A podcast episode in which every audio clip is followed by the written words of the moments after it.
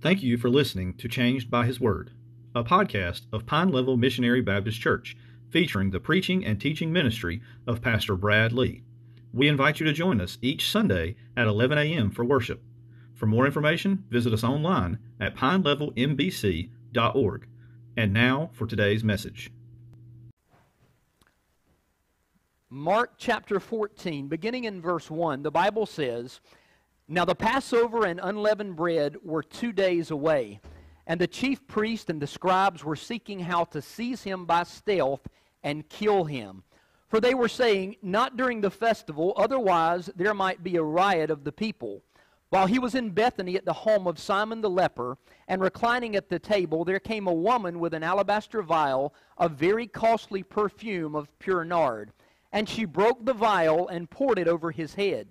But some were indignantly remarking to one another, Why has not this perfume, or why has this perfume been wasted? For this perfume might have been sold for, for over 300 denarii, and the money given to the poor, and they were scolding her. But Jesus said, Let her alone. Why do you bother her?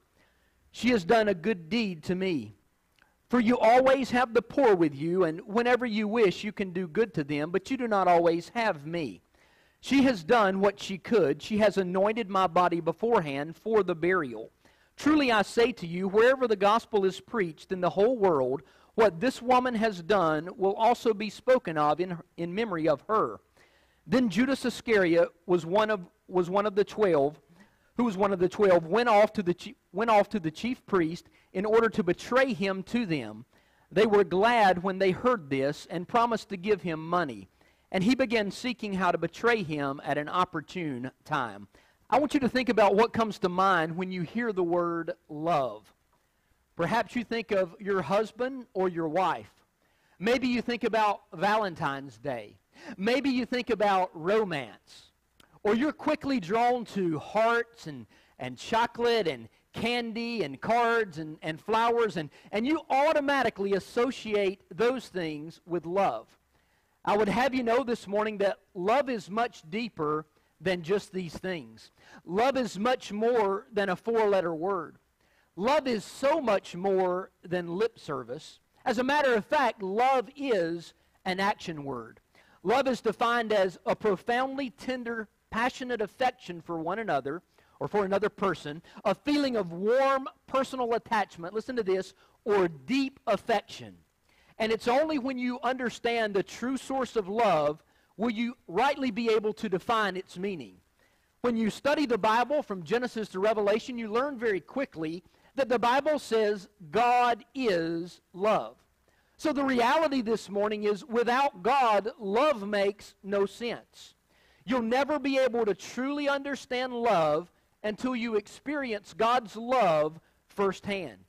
God's love for you is, is so great that your limited, finite mind cannot even fully comprehend it. As a matter of fact, the Bible says this that God loves you. If you hear nothing else that's said this morning, hear these words God loves you. For God so loved the world that he gave his one and only his only begotten Son, that whoever believes in him shall not perish but have everlasting life. This morning, for the next few moments, as, as we focus on the first 11 verses of chapter 14 of Mark's Gospel, we're going to examine the life of a lady whose name uh, Mark does not even mention. And what I want to do is I want to share with you and, and lay on your heart four truths that I hope and pray will be an encouragement and a challenge to you in a message that I've entitled A Beautiful Display of Love. If you're to- taking notes this morning, I want you to notice first that this woman surrendered everything to Jesus. She gave everything to Jesus. We find this in verses 1 through 3.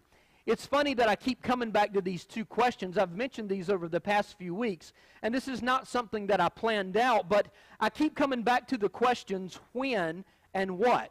We've been focused on the end times in Mark chapter 13, and only God the Father knows when that time will come. The thing that we were challenged with as we studied chapter 13 is that we need to have our bags packed and we need to be ready whenever that time may be. It's critical, though, that we understand what is taking place. It's, it's crucial that we understand what God has explained to us, what He has taught us, the information that He's given us, and how we apply that to our lives.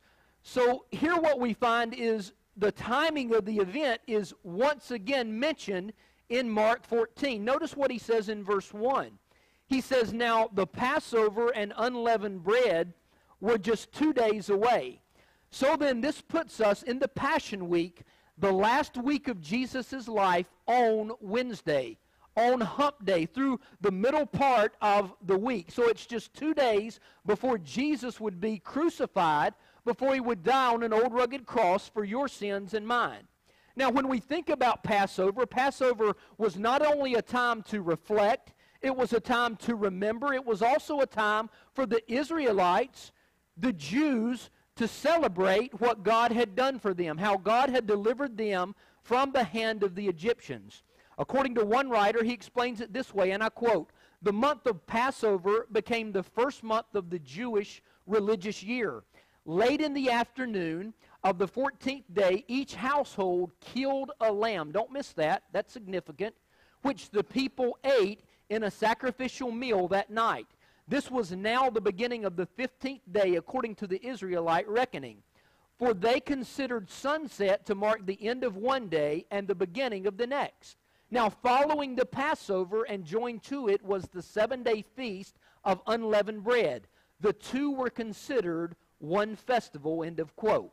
So we see unleavened, uh, unleavened bread, the Passover, all a part of one event, and that's what they're celebrating during the time of Mark's writing in chapter 14, verses 1 through 11. So it's also important here not only to notice the when, but to notice the what.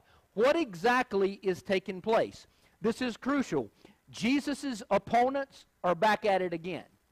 They, they, they're back at the forefront once again. And, and we've seen this throughout the life and ministry of Jesus. They're trying to trap Jesus, they're trying to trip Jesus, they're ultimately trying to destroy him to kill him.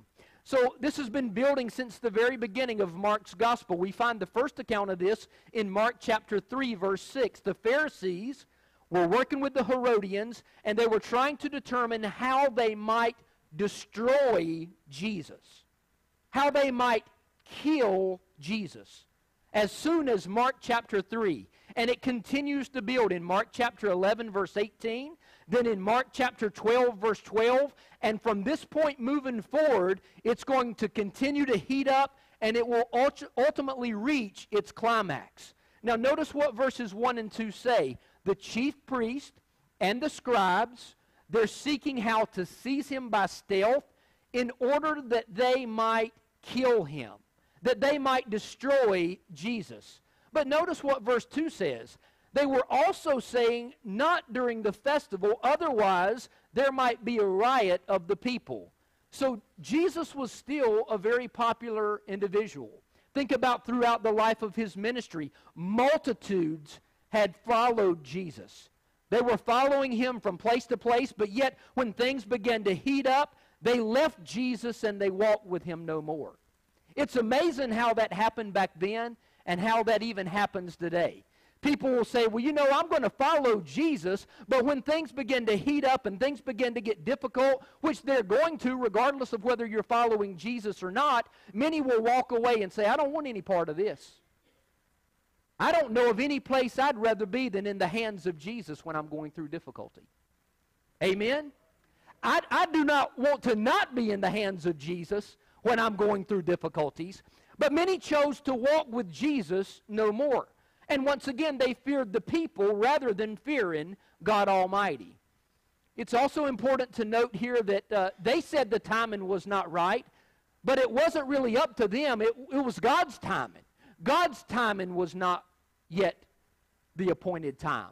As a matter of fact, the Bible tells us that Jesus came, he left heaven and came to earth at just the right time at, at, at the exact moment that God intended for him to come because all of this was a part of God's plan, but Jesus' earthly life was drawing nigh. Hey, I'd have you note this morning that God's timing is always right. He's never too early, He's never too late. God is always on time. He's an on time God. So we see those who adamantly oppose Jesus. Hey, did you know there are folks just like that today who adamantly oppose Jesus? You can talk to some people about Jesus and say, hey, let me tell you about Jesus. And they'll say, I don't want to hear anything you got to say about Jesus. And then what do we do? We walk away like a dog with our tail between our legs because we feel like they've rejected us when they've ultimately rejected Jesus. God's not called you to save anybody, He's just called you to be faithful. He's called you to be a faithful witness. So don't, don't, don't be like these folks. Don't be like the opposition. Don't, don't be like those who find fault in Jesus or try to find fault in Jesus or try to find fault in those who follow Jesus. And what I've come to learn over the years is this you're going to either fall at the feet of Jesus or you're going to walk away and pursue your own ways. It's either one or the other. You can't have both. So we notice the opposition, but notice also the location. This is important. The scene shifts from the Mount of Olives over to Bethany. Now, if you'll recall back in chapters 11 and 12, Jesus and the disciples had been going back and forth between Jerusalem and Bethany. It's where they spotted the fig tree. Just a few miles or so, they would leave the city of Jerusalem, go out of the eastern gate, walk down through the Kidron Valley, walk onto the Mount of Olives, and just a few miles away was the little town of Bethany. So they're back in Bethany once again. And they're not at the home of Mary and Martha and Lazarus. They're at the home of a guy named Simon the leper. Now, Mary, Martha, and Lazarus, Lazarus lived in Bethany, but the text specifically says they're at the home of another individual, and this is where the events take place. So, Simon, at one point in his life, suffered from the tragic disease of leprosy. And it's believed that Jesus healed him of his leprosy. So they're gathered at the house of Simon when we see this wonderful event take place. So we've seen the opposition, we've been able to identify the location, but now I want to draw your attention to a woman who seems to be a central figure in this account. So Mark tells us that she came in, and as she came into the house of Simon the leper, she had a, a little alabaster vial of perfume in her hands. Some of you ladies probably say, I wish I could get a little vial of that, right? I'd put some on. You probably put some on before you came this morning. But she had some, uh, a, a vial of this perfume in her hands, and she comes into the house, and the vial was actually what is known as spikenard. According to Warren Wiersbe, and I quote, he says spikenard was imported from India, and a whole jar, listen to this, would have cost the equivalent of a common worker's annual income. That's a lot of money. A lot of money. A very costly bottle of perfume. Another writer explained that what this woman did was a costly act. In it, we see her devotion and her humility. Now, notice what this woman does. She was wholeheartedly devoted to Jesus. In other words, she loved Jesus more than she loved anything else. That's a good place to say amen. She loved Jesus more than she loved anything else. She had willingly surrendered her life to Jesus, and she displayed her love for him through this act of service. She poured the costly perfume over his head. She anointed his body. She not only anointed his head, listen, she stooped down to the point of a servant and anointed his feet with oil, and then she wiped his feet the Bible says, with her hair. An act of service. Now, we don't find all of that information here in Mark's gospel. Some of it's identified, but that's when we rely on the other gospels. You have Matthew, Mark, and Luke. Those are the synoptic gospels. You also have the Gospel of John. And this account is also recorded in Matthew's gospel as well as John's gospel. Now, listen to the details that John provides. John says, Not only did she anoint his head, she anointed his feet and wiped his feet with her hair, and then the whole house was filled with the fragrance of the perfume. So it was an act of devotion on her part. As one writer explains, it also showed her humility, for it was a servant's work to attend to the feet. So John sheds light as to who the identity of this woman is, this unnamed woman. Listen to this. John chapter 12, verse 3, John says, Mary. Who's the unnamed woman? It's Mary. Mary took a pound of very costly perfume of pure nard and anointed the feet of Jesus. It's the same Mary that is the sister of Martha and Lazarus. Dr. Danny Akin states the following concerning Mary. Don't miss this, and I quote It's interesting to note that each of the three times we see Mary in the Gospels, she is at the feet of Jesus. End of quote. What better place to be than at the feet of Jesus? And notice what Jesus said of Mary in Luke chapter 10, verse 39. He said that Mary has chosen the good part which shall not be taken away from, from her. She's chosen the good part. So this is what she did. It's who she was. But that begs the question this morning what about you? What about me? Have you surrendered everything to Jesus? I can't answer that question for you. Only you can answer that question. Have you surrendered your heart and your life to Jesus? If you've not yet done so, there's no better time than right now to recognize, first and foremost, that you're a sinner. You've sinned against the holy, righteous God. So have I. That the wages of sin is death. The Bible says that, uh, that because of your sin, not only will you die once, you'll die twice. You'll die physically, and then you'll spend eternity separated from God in a place the Bible calls hell. Why? Because you've sinned against the holy, righteous God. But I love the fact that God's love letter to us tells us that it's not His desire that any perish, but that all come to repentance. Praise God for that. And then if you confess with your mouth that Jesus is Lord, believe in your heart that God raised him from the dead, the Bible says you shall be saved. So if you've not yet surrendered to Jesus, surrender to him today. Surrender to salvation. But also for the believer, there's another part, and that's to surrender to service. To serve Jesus. I think about some of the men this morning that got up at the wee hours of the morning over here and were cooking breakfast for other men. They were serving. Not only did they serve, after they served, they cleaned up. Ladies, they cleaned up the kitchen, okay? They cleaned the kitchen up, put all the dishes away, got everything ready, and they even had some food left over, and you probably were able to eat some of that. It was a wonderful act of service, and it not only blessed me, it blessed these other men that were a part of that. So that's just one of many acts of service. Think about it this way How are you serving the Lord? What ministry has God called you to right here at Pine Level Missionary Baptist Church?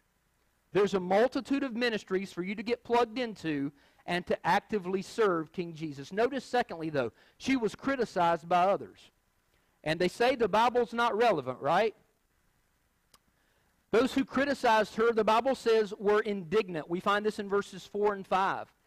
They were not only criticizing her from the inside or from the outside, notice this. She was also being criticized from the inside.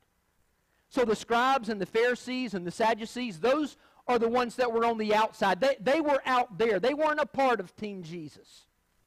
And they, they had criticized Jesus left and right, and they were also criticizing her.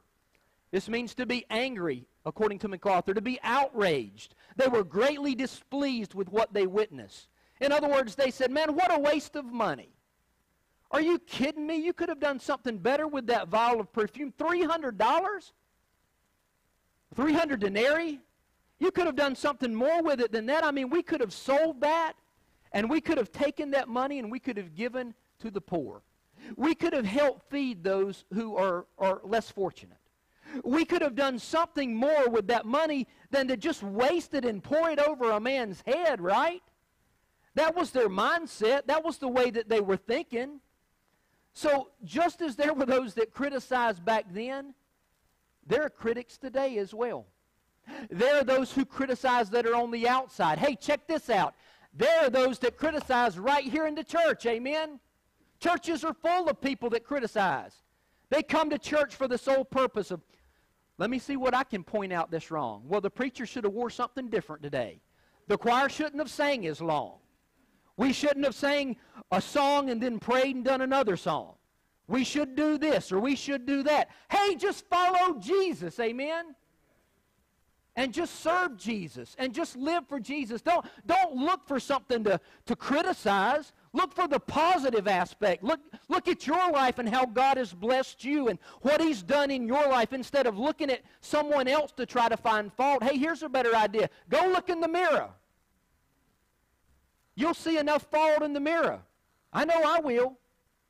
I'll look in the mirror and then I'll be like, I don't want to look in the mirror anymore.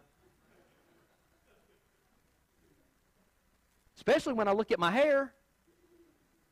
But that's what the Word of God does to us. When we look at the Word of God, it's a mirror that shows us who we are in light of who God is. They were criticizing her because of what she had done. And not only did they criticize her, it didn't stop there. Those who criticize don't want to just stop with the criticism. They want to take it to the next level. Let me see if we can also humiliate the person. And then let me also see if I can scold that person. That's what the critic wants to do, and that's exactly what they did here. And the funny thing is, it's those who are on the inside. It's not the Pharisees and the Sadducees and the scribes, it's the other disciples. They're looking for ways to criticize. Imagine how the woman felt, though, how insignificant she felt. And it's amazing when I think about this account how this foreshadows the life of Jesus. Didn't they do the same thing to Jesus? Absolutely, they did. He, he was humiliated, Paul tells us in Philippians, to the point of death, even the death of the cross. He was mocked. He was scourged. He was beaten. He was forced to carry his own heel, uh, cross up Calvary's hill. He endured the most intense, excruciating, agonizing pain, pain in history. And then he hung on Calvary's cross, and the weight of the world's sin was placed on the back of Jesus. Jesus died for you and there were people that were criticizing him. Man, how eye opening. So she gave everything, and we know for certain that Jesus gave everything as well. He willingly gave his life. Notice, thirdly, she was commended by the Savior. She was commended by the Savior. We find this in verses 6 through 8. So Jesus said to her opponents, He said, Leave her alone. Don't mess with her. What has she done to you? She's done absolutely nothing, but what she has done has been a good deed to me. So Jesus commended her. In other words, he praised her for her act of service. He praised her because she took this vial of perfume, she broke it, and she poured it over his head and anointed his body. And, and what she was doing is just laying the, the groundwork there for what was going to take place in just a few days. As a matter of fact, Jesus alluded to that here.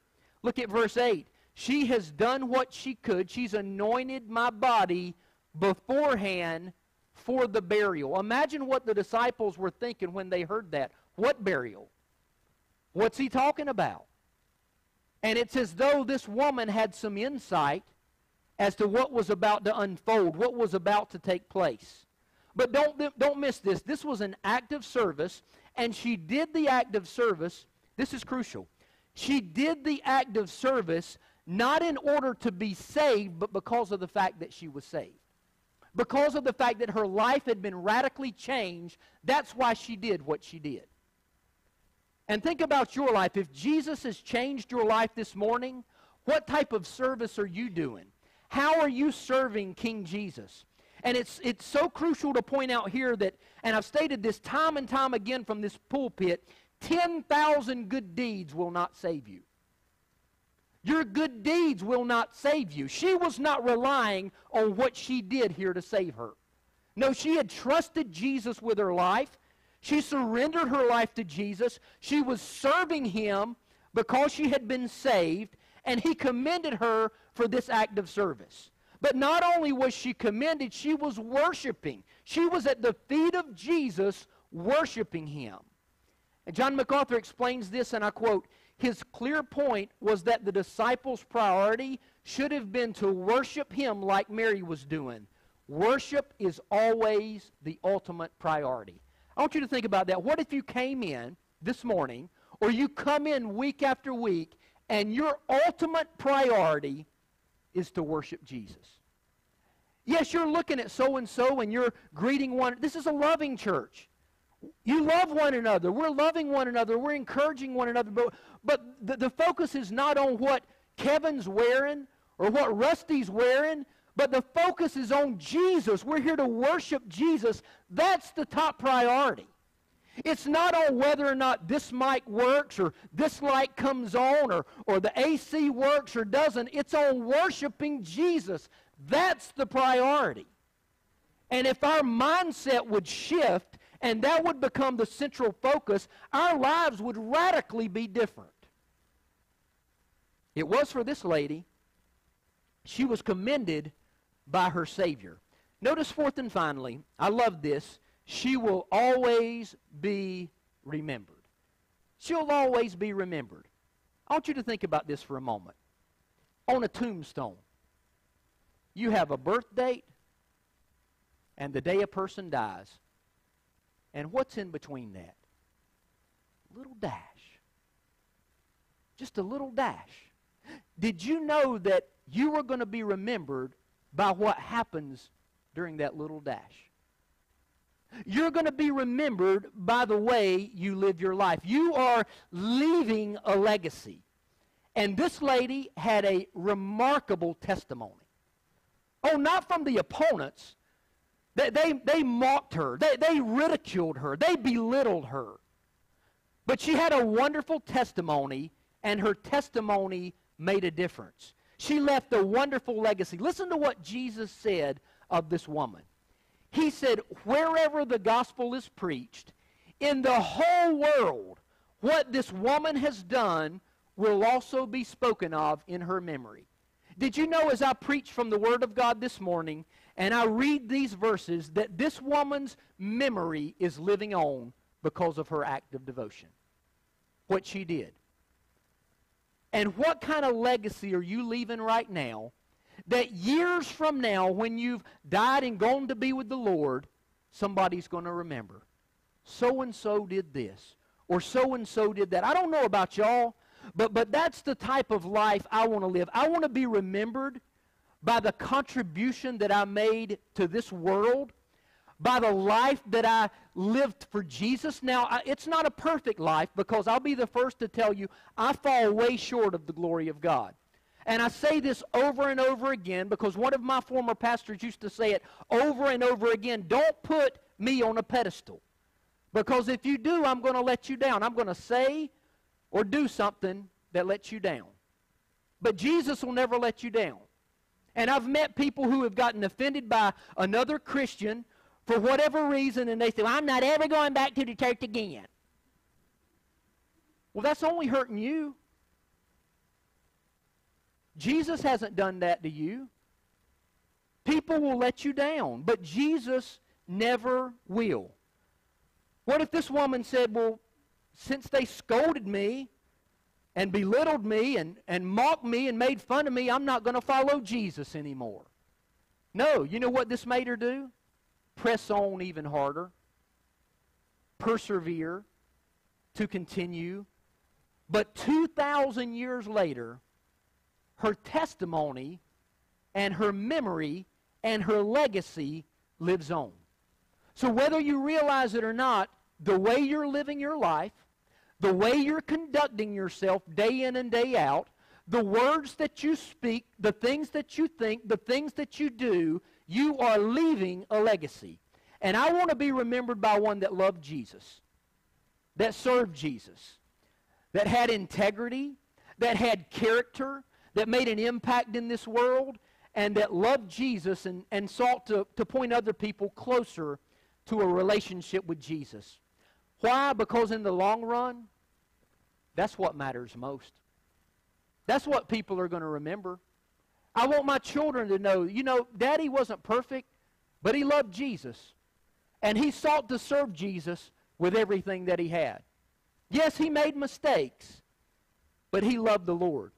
A wonderful testimony. This lady, Mary, had a wonderful legacy and a wonderful testimony. Now, that would be a wonderful place to end right there. I mean, I could end the sermon right there, but the text doesn't end there, so we're going to press on. Because look at verse 10. Then Judas Iscariot. I can't think of another disciple that walked any closer to Jesus than Judas. He was one of the twelve. Maybe, maybe Peter and James and John because they were the, the three in the inner circle, but he was one of the twelve. He walked right there. As Jesus walked and left his uh, footprints in the sand, Jesus, uh, Judas was walking right behind him. And people say today, well, if I could see Jesus, I would believe. No, you wouldn't. Judas saw him and he didn't believe. So, on the other hand, we have Judas who had an awful, horrific testimony. You talking about an awful legacy to leave?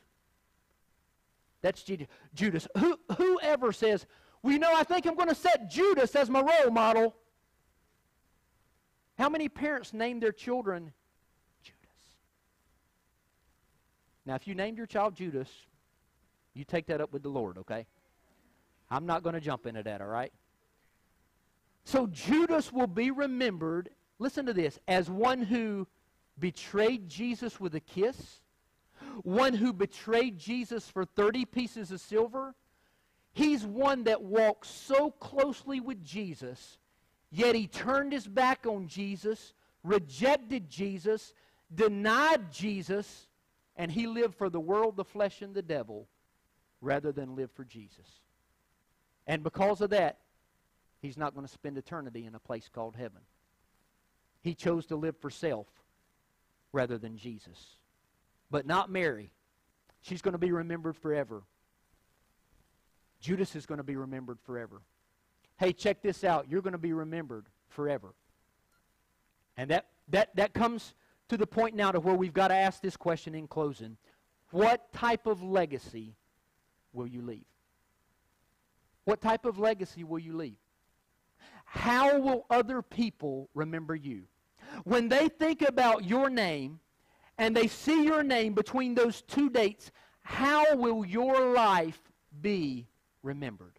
It's my prayer this morning that it'll be remembered like the life of Mary that it'll be remembered as one who passionately pursued Jesus, who was surrendered to Jesus, not only to salvation, but was surrendered to service to Jesus. And when we look at her life, what we see is a beautiful display of love.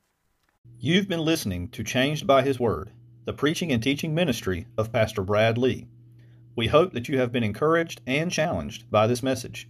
If you have any questions about the message, or about your relationship with Jesus Christ, please contact Pastor Brad at changedbyhisword at gmail.com.